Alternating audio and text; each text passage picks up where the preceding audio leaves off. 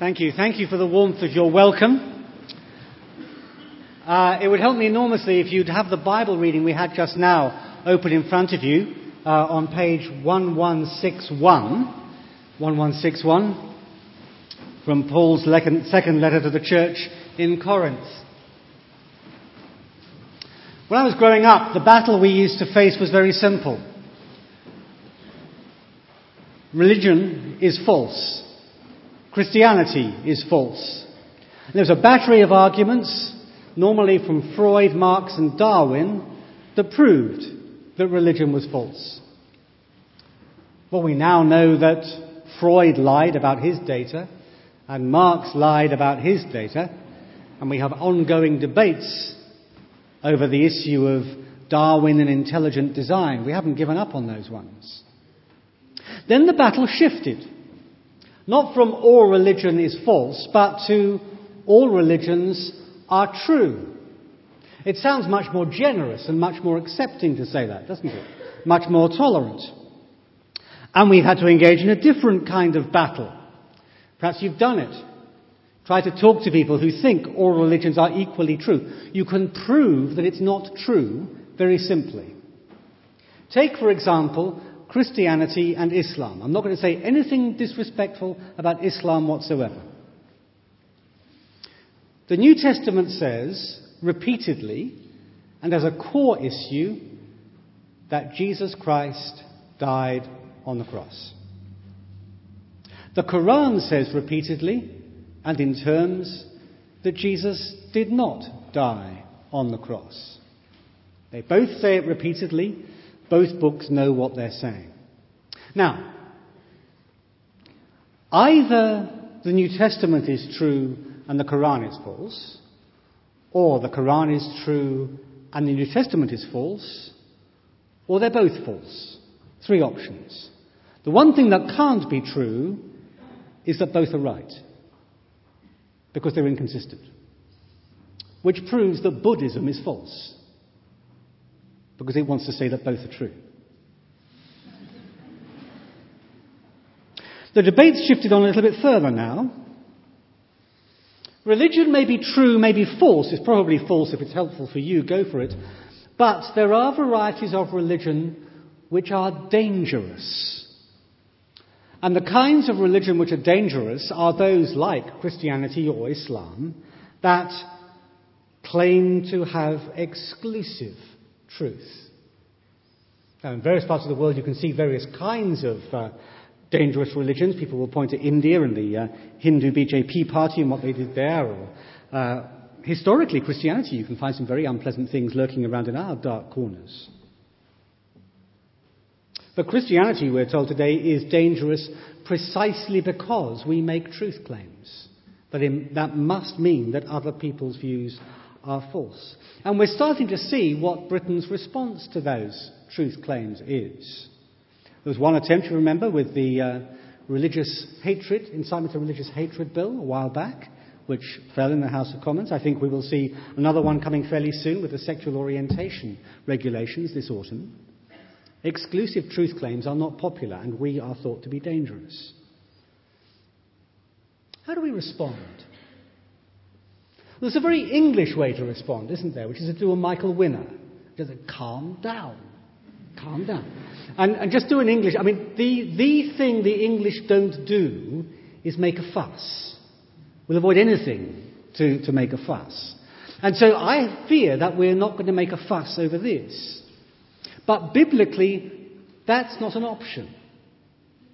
If what we're going to discover in tonight's passage is true, then our culture and the Lord Jesus Christ are on a collision course. And if we stay loyal to Christ, we're going to be on a collision course with our culture.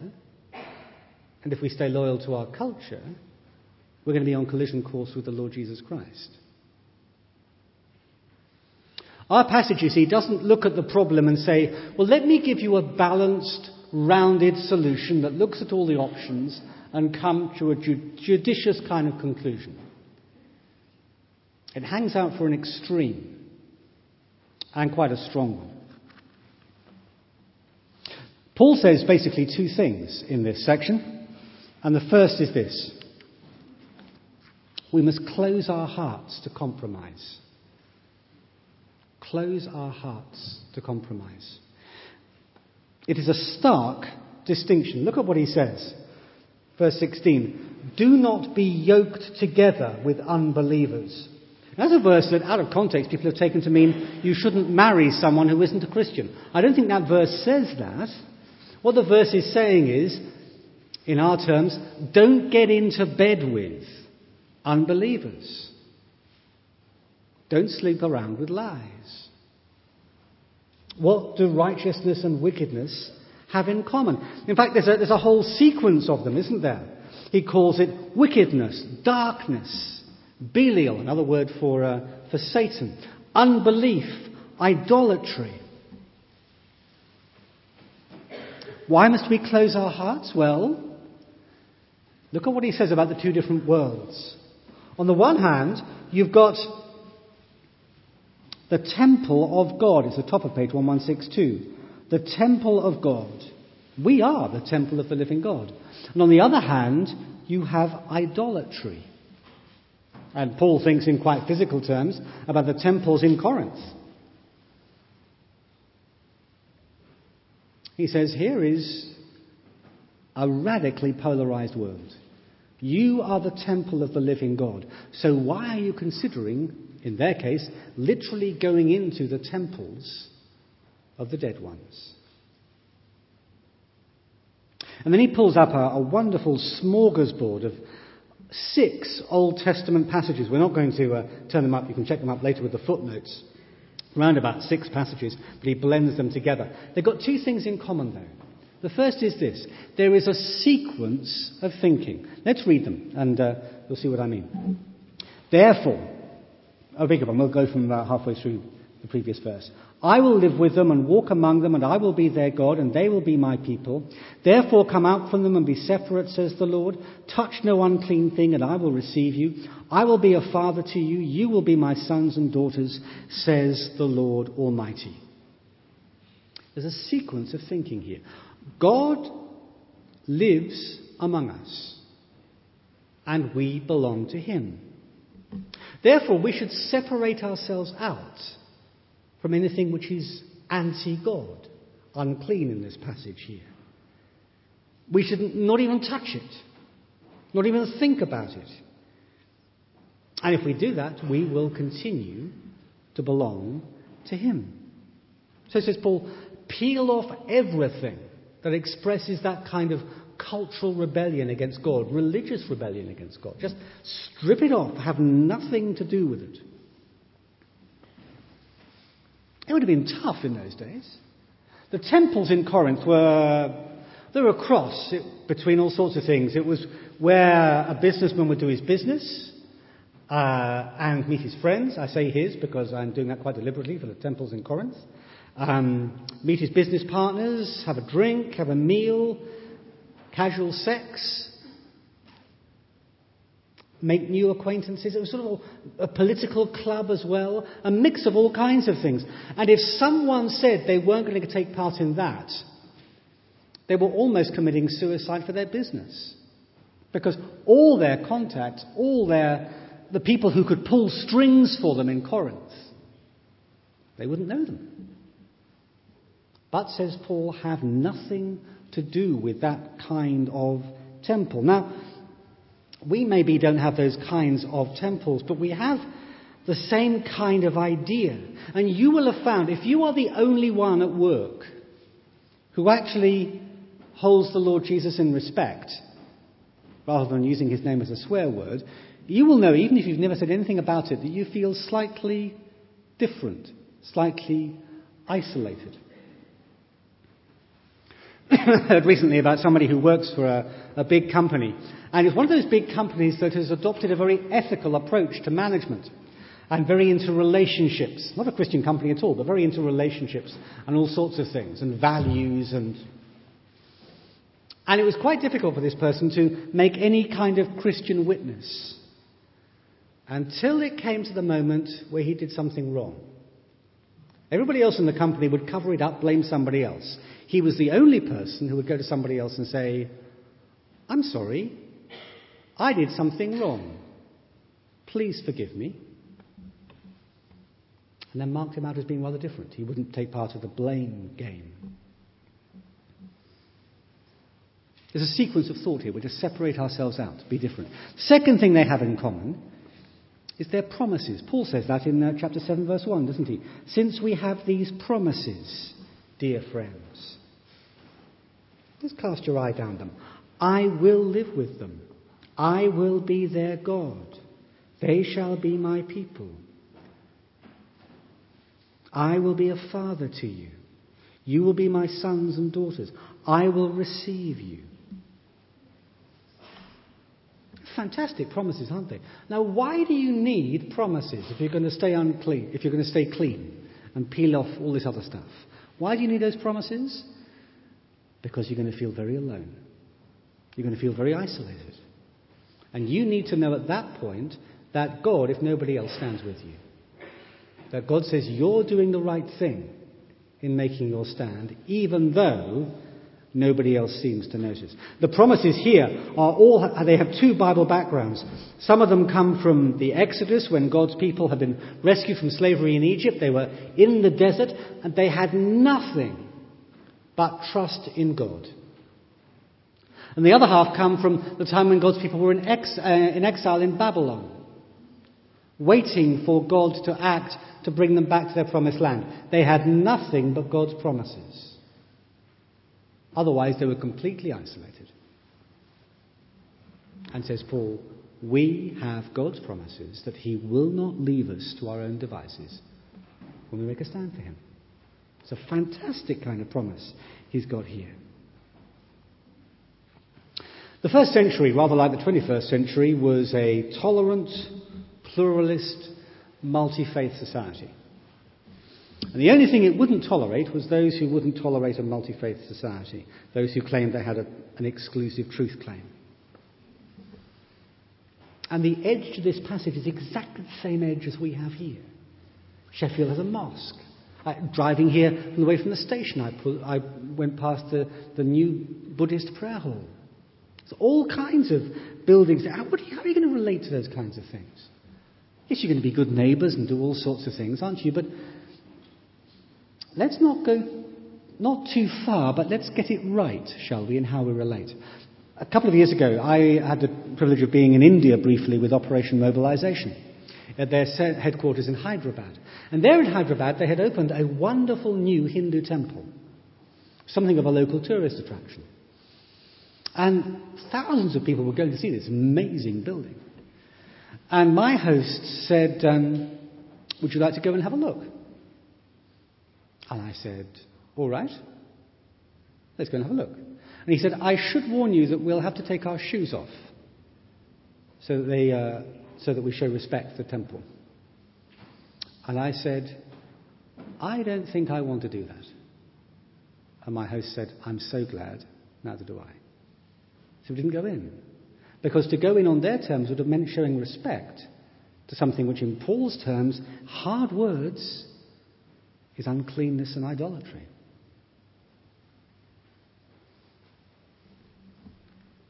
We can get even sharper here, I think, because there are hints, as Paul said, hints this early in 2 Corinthians that Paul is dealing with false teachers.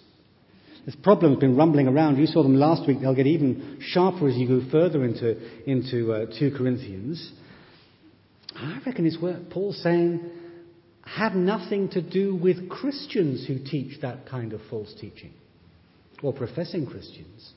Separate out from that kind of thing, from that kind of filthy, filthy, polluting content. Now, if Paul is right here, we mustn't be at all surprised when there is any kind of uncleanness in churches, in denominations. If the Bible is true, we must expect to find false teaching. The question is, what do we do about it? I think Paul is saying here, don't be surprised when the battles begin and don't get weary in doing good. Fulwood is well known. You've become very well known in the last 15 years or so for some very courageous stands that you've made. It's the kind of reputation you don't really want and wish would go away. But you've got it. And I'm sure there are times when you've sat there and you've thought, oh, we're not in the papers again, are we? Not the television cameras poking around our church again. We're not in trouble with the diocese again, are we? And I'm sure sometimes the PCC have thought, let's just tone it down a bit, shall we? Let's, let's, let's just get on with the work. And Paul says here that is the work, or at least part of it, an aspect of it. Ducking away from that is to duck away from the work. Back in the 1960s, Martyn Lloyd-Jones and John Stott had a public discussion which turned into a, a disagreement which has affected things for the last 40 years or so. And the difference was that Martyn Lloyd-Jones says, quoting this verse, he said, Come out and be separate, leave the Church of England. And John Stott said, No, no, we're going to stay in to fight it, to win it. I don't know what I'd have thought if I was in the 1960s. I don't know which way I would have, I'd have gone, to be honest. But I do know that no church, no denomination will be without its false teaching. You can't make one that is completely pristine and pure. There will always be the battle to fight wherever we are. So, that's Paul's first lesson. We must close our hearts to compromise. The second lesson, though, is we must open our hearts to Him. Make room, he says, verse 2. Make room for us in your hearts. And he's picking up something he said slightly earlier at the end of uh, uh, the previous passage in verse 11 of chapter 6.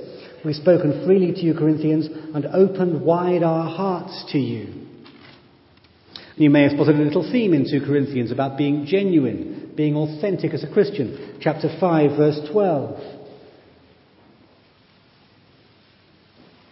so that you can answer those who take pride in what is seen rather than what is in the heart. Paul is no hard hearted person. For him, relationships are hugely important. And when Christians love one another, it is incredibly attractive. Let me take you back just under a year to last summer, late August.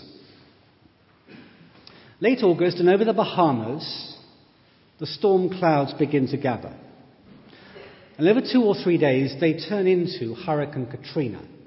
Remember that devastated uh, the, the southern parts of the states, Louisiana, Mississippi, and so on. As the storm clouds unfolded, and in particular, as the, uh, the flood waters became obvious and the, the depth of desolation down there became clear, one pastor was watching it on the news.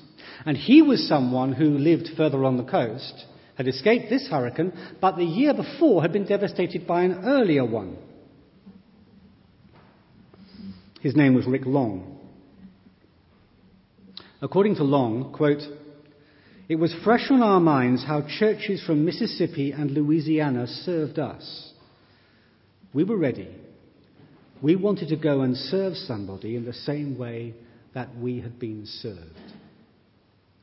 So they got together food and clothing and a chain of supply and moved across. He went on a tour looking for somewhere to serve. A man said to him, Would you like to go somewhere where there is a profound need? Somewhere that isn't likely to get much response because it's not a glamorous sight, not a destination spot like New Orleans or a gaming district like Biloxi. And they went somewhere that nobody had heard of where there were not only no support, the police had gone, the army had gone, the ambulances weren't operating at all. He had a friend further north in the States whom he kept in touch with. I called him, said the friend, as he was beginning this tour of the coast, and he said, I will call and give you an update. And what they did was they coordinated a major national response. It didn't hit the headlines at all. We didn't hear about this. There was a major national response from the churches to get food and clothing down there to the survivors of Hurricane Katrina. 1,300 dead. They're still a year on now building houses and flying them in. They're doing prefabs in car parks in churches in some parts of the country and flying them in somewhere else. Astonishing work. They were, they were sorting the clothes in one place so that somebody who had, the day before, had a good job and a house and lost everything at all, wasn't going to be rooting around in muddy puddles to find clothes. But knew what size they were, knew what they wanted, and they were there on the rack. Said one pastor, I don't want the clothes that you're going to be giving to a charity shop. I want the stuff you like wearing, and they can wear it too. Let's treat them with dignity. And it's still going on a year later. And what drove the whole thing? Well, let me remind you of what the guy said at the outset. It was fresh on our minds how churches from Mississippi and Louisiana served us. We were ready. We wanted to go and serve somebody the same way that we had been served. Open hearts, you see. That's what Paul's talking about. Open wide your hearts. And when Christians love one another, it is incredibly attractive. But there's more to this passage than just Christians being open hearted to other Christians, Christians loving other Christians. The question is will we open our hearts to Paul? Make room for us in your hearts, he argues here. And the issue is a church which is beginning to, for diplomatic reasons perhaps, distance themselves from Paul. And the kind of uh, lines we hear today were going around then, I suppose. Jesus is the nice one, Paul is the nasty one. Paul distorts Christianity. Paul distorts Christ. If you look at verse 2, you can see the accusations against him. We have wronged no one. We have corrupted no one. We've exploited no one. Oh, the accusations there. Paul is a distorter of Christianity, only in it for the money. And whether it's the area of belief, oh, you know Paul, he's turned a simple message into a complex dogma. He's turned an inclusive message into an exclusive creed. Or whether it's behavior. Men and women, sexuality, whatever it is, Jesus got it right. He was nice and said nothing at all. Paul said something and got it wrong. And so Paul is the whipping boy. Of course, Paul isn't our Saviour or our Redeemer or our Lord. Now, of course, Paul was just a saved sinner like the rest of us. He even calls himself at one point the chief of sinners, the worst of the bunch. But in God's good plan, he has a place, a unique place, as an apostle with authority. And we cannot make room for Jesus without making room for the apostles and their teaching about him. And here the battle is over Paul. Flip back with me with you and create a breeze to chapter 2.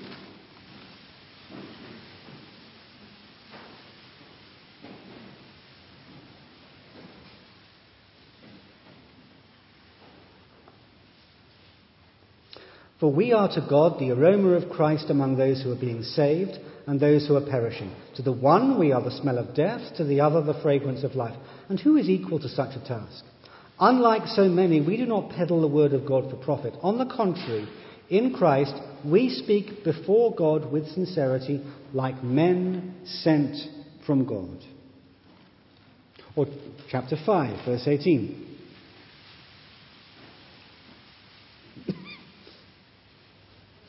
All this wonderful message is from God who reconciled us to himself through Christ and gave us, i.e., me, Paul, and my team, and gave us the ministry of reconciliation. That God was reconciling the world to himself in Christ, not counting men's sins against them, and he has committed to us the message of reconciliation. We are therefore Christ's ambassadors, as though God were making his appeal through us. We implore you on Christ's behalf. You cannot separate Paul from Jesus. That is a very complex battleground today. And it is, I guess, the second cost that Paul alerts us to. It costs us to close our hearts to compromise, and it'll probably cost us in the eyes of our non Christian friends. And it'll cost us to open our hearts to Paul. And it will probably cost us in the eyes of professing Christians whom we know. And we will again feel suddenly very alone.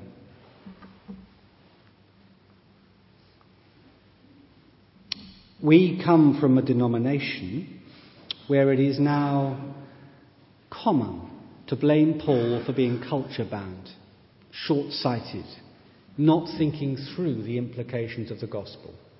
We can patronize him and say he didn't see everything we can see, but that's the approach.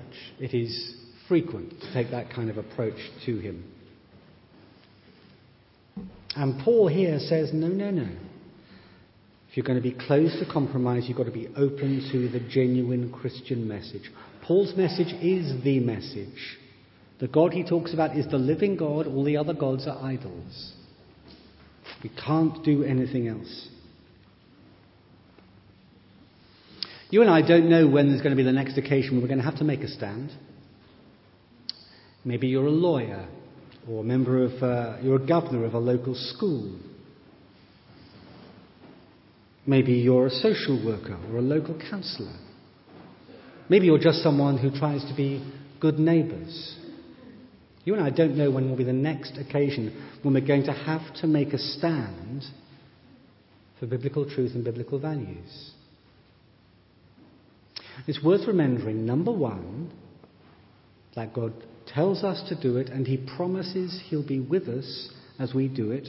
We are His temple, He dwells in us. And secondly, remember that we must do it and therefore it's worth planning in advance how we're going to respond. I'm going to guess we have a couple of minutes quiet now to think through again what this passage says.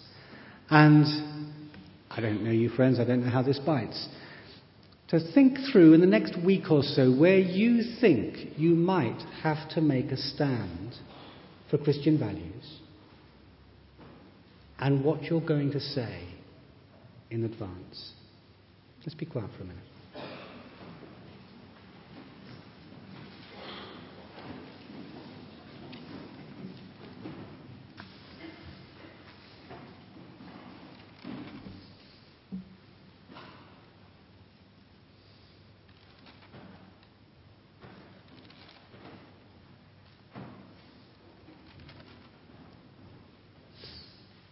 Let's think about the, the motivation as to why we should make such a stand.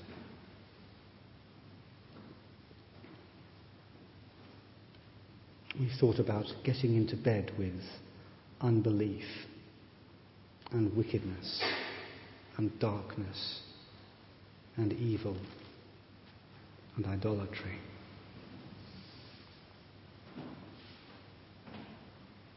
And we've thought about being the temple of the living God and the promises he makes to us.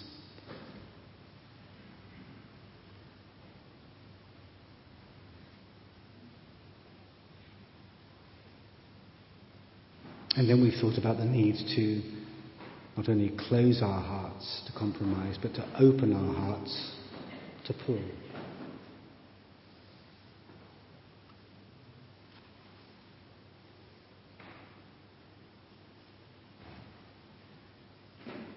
And think about that moment where you expect you're going to have to make a stand for being that very unpopular thing a Christian who thinks the Bible is true.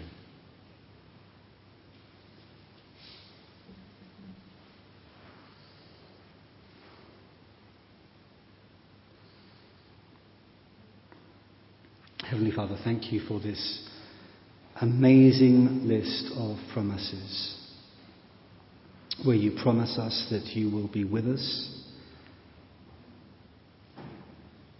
that you promise that you live in us and we are your temple, where you promise that you will wel- welcome us and receive us as your sons and daughters.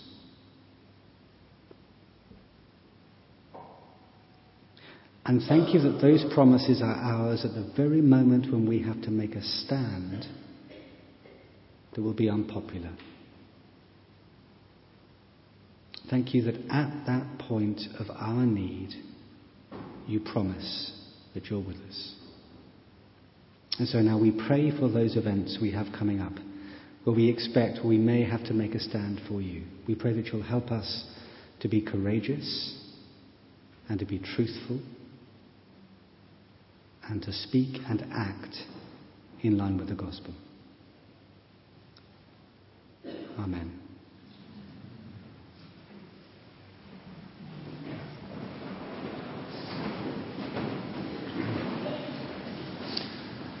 Our closing song is another big exclusive truth.